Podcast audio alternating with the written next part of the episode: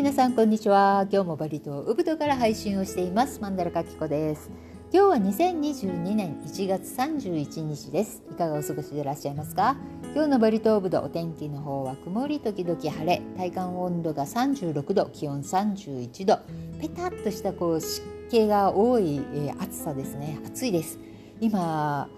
今日はね午前中からずっとあのうちの横の広場でね、えー、大木を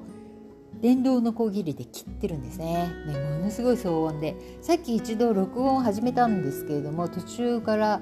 まああの後で聞いてみたら横で電気のこぎりを使ってるぐらい大きい音だったので結局削除してもう収録やめたんですけれども今なんか急に静かになったのでもう一回ちょっとチャレンジをしてみようと思って、えー、録音を始めました。で、えー、前回ですねシンガポールからバリ島のウングラライ空港の方に、直行便が、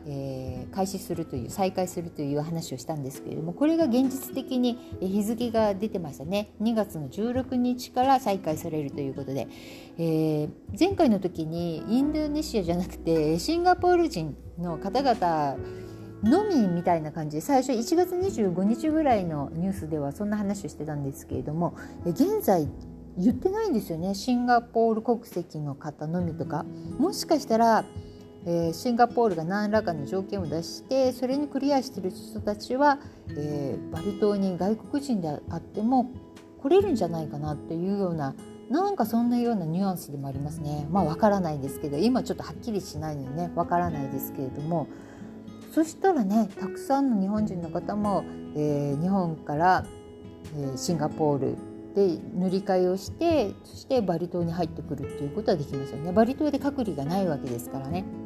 えー、この辺、えー、なんかいいような感じになるといいですけれどもただね今オミクロンがインドネシア始まったばっかりなんですね。この2月16まで16日まであと16日間あるわけですけれどもね、この2週間以上の間に多分相当な数の感染者になる。そうするとまた延期になってしまうんじゃないかなってちょっと思いませんか？私はなんか私のなんか計算からいくとまたこれは延期になるんじゃないかなっていうふうに思いますね。今日の朝外あの掃除してた時にね隣の家の息子さんこの息子さんはあのヴィラで働いてるわけなんですけれども「ニュース見た?」っていうことを聞いてした「見た見た」って言って。で本当にシンガポールの、ね、飛行機2月16日から再開するかなって言ったら いやまた延期でしょってやっぱりみんな思ってるみたいですね。バリ人でもね思うのに。ちょっとなんかこうタイミングが悪いかなって思うんですが、まあ、あのシンガポールの方はインドネシアのこの観光産業のね本当にものすごく悪いことを支援するために直行便をね再開してくれるということですけれどもうんどうなることやらっていう感じですね。また詳細分かれば、え、お伝えしたいと思います。で今日ね朝ちょっとご飯を食べている時にうちの主人がなんかあの観光客の、えー、ウクライナ人のお客様がジャカルタで隔離をされていたそうなんですけれどもここでホテルの PCR 検査があって陽性が出てしまったと。であの陽性だったのでもう一回、えー、の検査をしてくださいと言って陽性をしたところホテルの方が必要ないというふうに言ったということででこれがちょっとニュースになってたらしいんですね。で政府の方がえー、保健省かななんかの方がこれを見てあのそれはもうあの申請してるわけだからもう一回 PCR 検査した方がいいということでしたらしいんですそしたら陰性だったという感じだったんですね。で主人うちの主人はもう毎回もう1年以上前からねもう何回も言ってるんですけれどももうホテルの PCR 検査って何人もねあの検査が陽性になってで、まあ、延長料金でお金を稼ぐっていうようなそういった事件もね出てるから本当気をつけなきゃいけないよねってでその時は結構ローカルのお客様が多いというふうに言っていたのであそうなんだと思ってましたが私の知ってる知人とか友人とか日本からこっち戻ってきたりこっちから日本に帰ってまた戻ってきたりとかそういうことしてる中で誰もそんなことになってなかったんです。1人だけいたんですけれどもツイッターで、えー、書いていらっしゃった方がねでその話をした時に初めて主人が「それはね」って多分あの陽性だと言ってるけど本当は違うかもしれないねっていうこういう新手の商売があるよっていうことを、まあ、1年前ぐらいに言っていて。でまあ、まさにそのことが今回このウクライナ人のあの、まあ、通報というか明るみに出てきたわけであってにねどうどうにもないですがこの手がダメならあの手があるっていう感じでねいろんなことをやってきますからね。あのこれから来られる方ももしホテルの PCR 検査が陽性が出たとしてもやっぱりもう一回あの検査を陽性あの申請するかまたそれがダメだというんだったらやっぱり日本領事館の方に電話をしてね、えー、事情を話した方がいいんではないかなと思いますねうちの主人はそれが一番いいだろうというふうに言ってましたね。まあ、主人の言うことですから、まあ、あんあんまり当てにならないんですけれどもでもこうやってね今世界情勢の中で一番危険なのがウクライナと言われてますけれどもまあね、戦争が起こりそうなウクライナ。でもこのウクライナの人たちって観光で旅行できるんですね。私こっちの方が結構驚いてへえ、ウクライナの人たちって外に出るんだって観光したいっていう人いるんだっていうそっちの方にちょっと疑問を感じてしまいましたけれども。はい。そして空港のネタというと、ね、まだまだあるいつもあるんですけれどもこのウングラライ空港バリの空港の方でねえー、先日ジャカルタに行こうとしていたヨルダン人の、えー、お客様がね、えー、乗り遅れたらしいんです飛行機に。でそれでちょっと怒ってしまって、えこの空港警官っていうんですか、えその方とか警備員の方々をちょっと顔を殴ったりとかして、え問題を起こしてしまったでもよくよく読んでみるとどうもねグループだったらしいんです数名のヨルダン人の方々。で何名か一緒だったのにこの方たち全員この放送がいまいち分からなくて、えー、登場してなかったと。で全員中に乗ってなかったんですね数名なのにもかかわらず確認もちゃんとせずにね離陸してこの方たちはその飛行機に乗れなかったという、まあ、これ起こりますよね。日本だとやっぱり探してくれますよね。もうすでに登場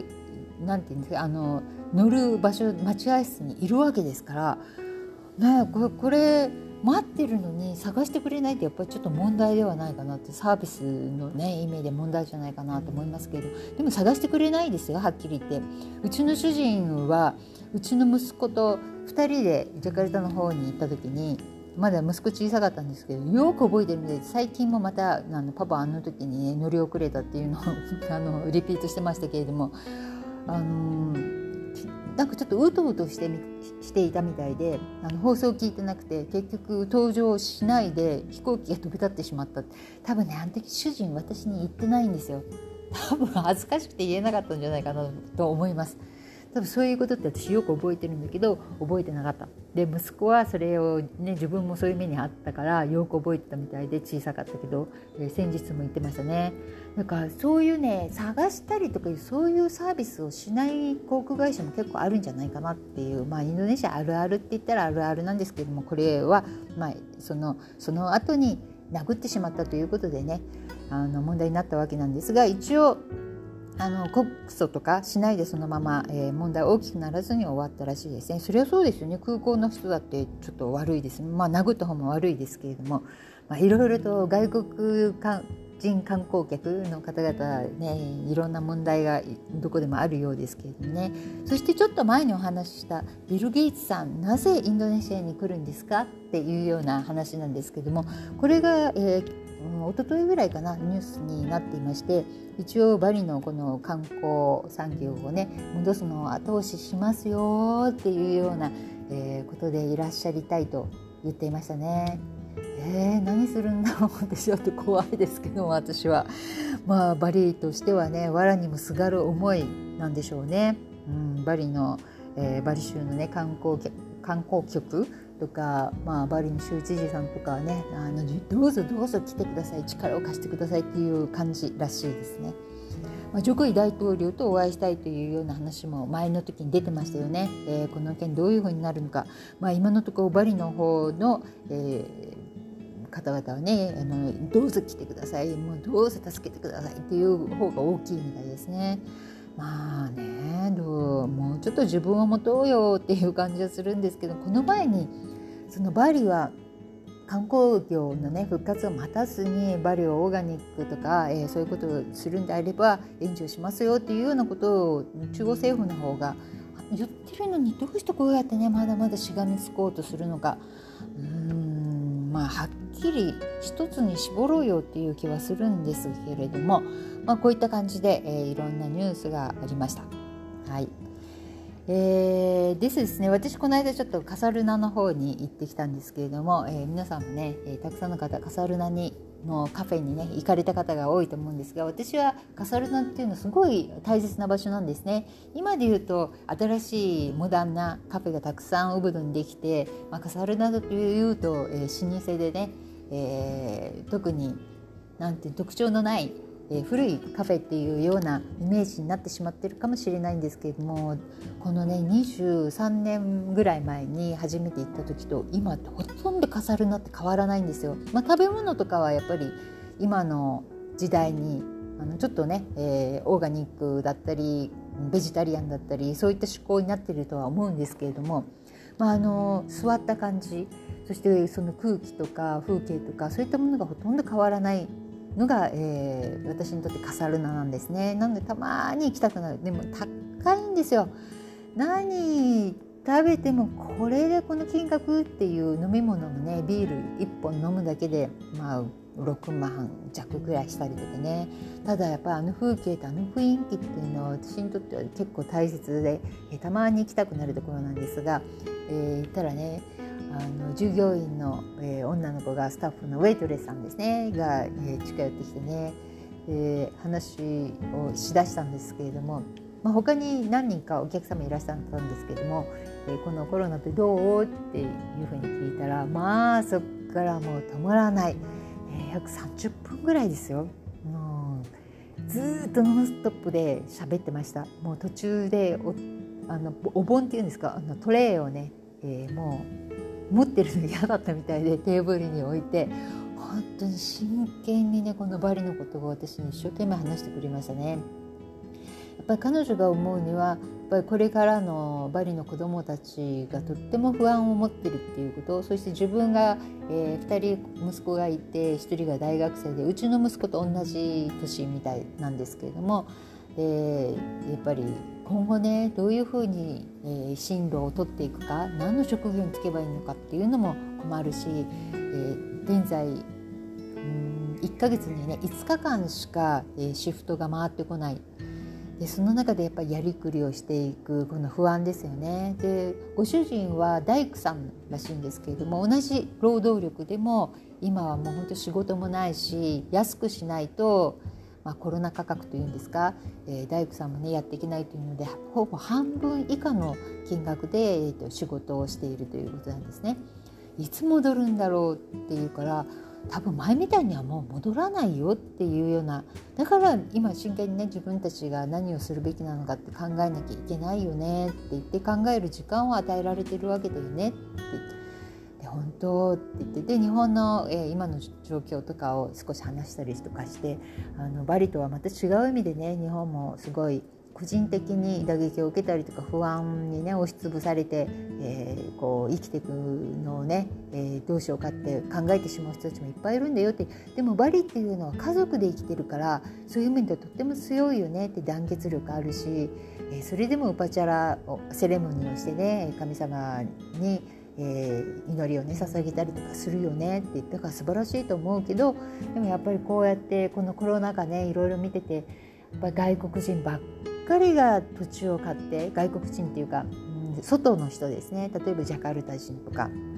そういう人たちがバリの土地をねどんどん買いに来てしまっていてでそれを売ってしまうバリ人とっても問題あるよねっていうような話に発展していったしていたんですけれども、まあ、彼女もとっても思ってるみたいでで彼女はペジェンという、えーまあ、ウブドからだいたい、まあ、10キロぐらい離れ、まあ、10キロ離れてないかな、えーまあ、すぐのところなんですけれども、うん、自分の家の周りもねどんどんフィラーが立っていってしまってもう畑が見えない。でこんなに外外の人たちがねあのバリの土地を買っても本当にいいのかってすごく不安になるって言って「そうだよね」ってもう本当にバリは今後ねこうやって外国人ばっかりが住むようになったら誰がこの万端あのお供え物やお祈りをねこのバリの神様に向かってしていくのかねってすごい大きな問題に絶対なるよねただみんななんかそれに気づかないで目先のお金とかそういったものにばっかりとらわれてしまってるよねって言って。なんかだんだんバリでなくなっちゃうかもしれない。よあと10年ぐらいしたらって言って。そこにやっぱり気が付かないといけないよね。ってだかあゆさんっておっしゃったんですけれどもあゆさんがそういう話をねいろんな友達ともうちょっと真剣にね話していって広めていくといいかもしれないよね。っていうような話をしていたんですけれどもね。でも彼女もかなりいろんなニュースを見ている人なのかな。あのバリ人のね女の人ってあんまり世界情勢とかも知らないしうんこのバリの状況とかインドネシアのこととかも新聞を読んだりとかニュースはあんまりやっぱり見ないんですね。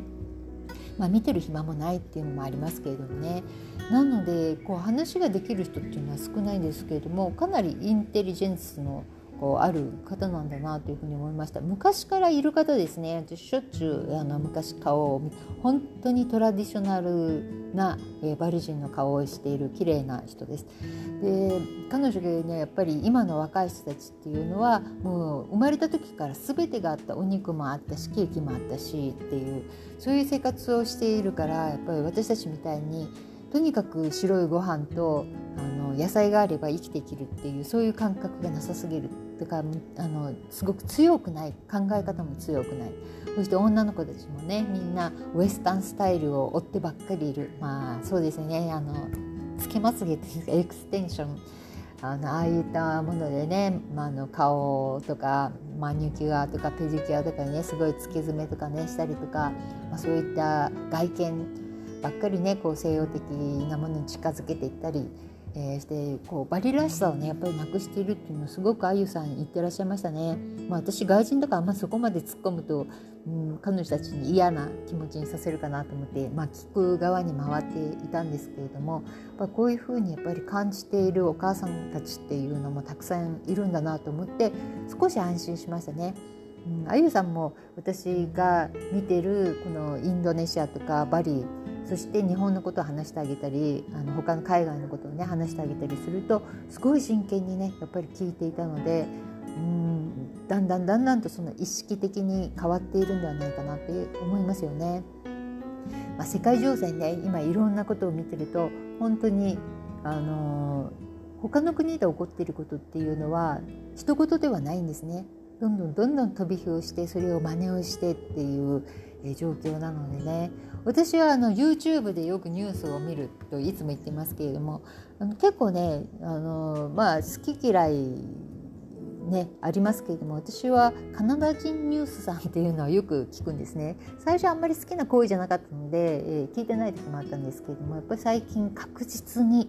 えー、あの指摘をしていく考え方とか見方っていうのはこのねカナダ人ニュースさん素晴らしいですね。カナダのニュースももちろんあります。そしてあのアメリカのニュース。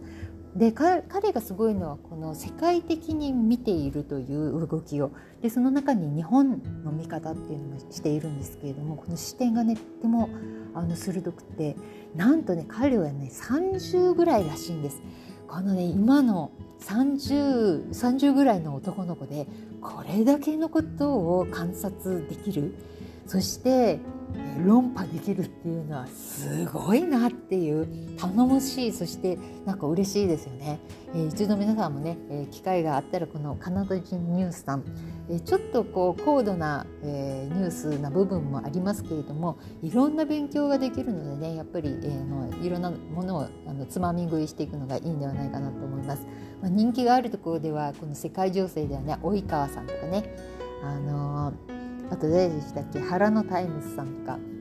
そういった方々もいっぱいいますけども私はこのカナダ人ニュースさんっていうのは本当にあの毎日必ず、えー、聞いてますね。うん、なんか考え方的にあこういうふうに見るっていうのも大切なんだなって若い子でもこういうふうに見てるんだなっていうのをとてもこう客観的に感じることができるので、えー、いいかなというふうに思います。まあ、視野を広げてねいろんなものを吸収していくのも大切ですよね。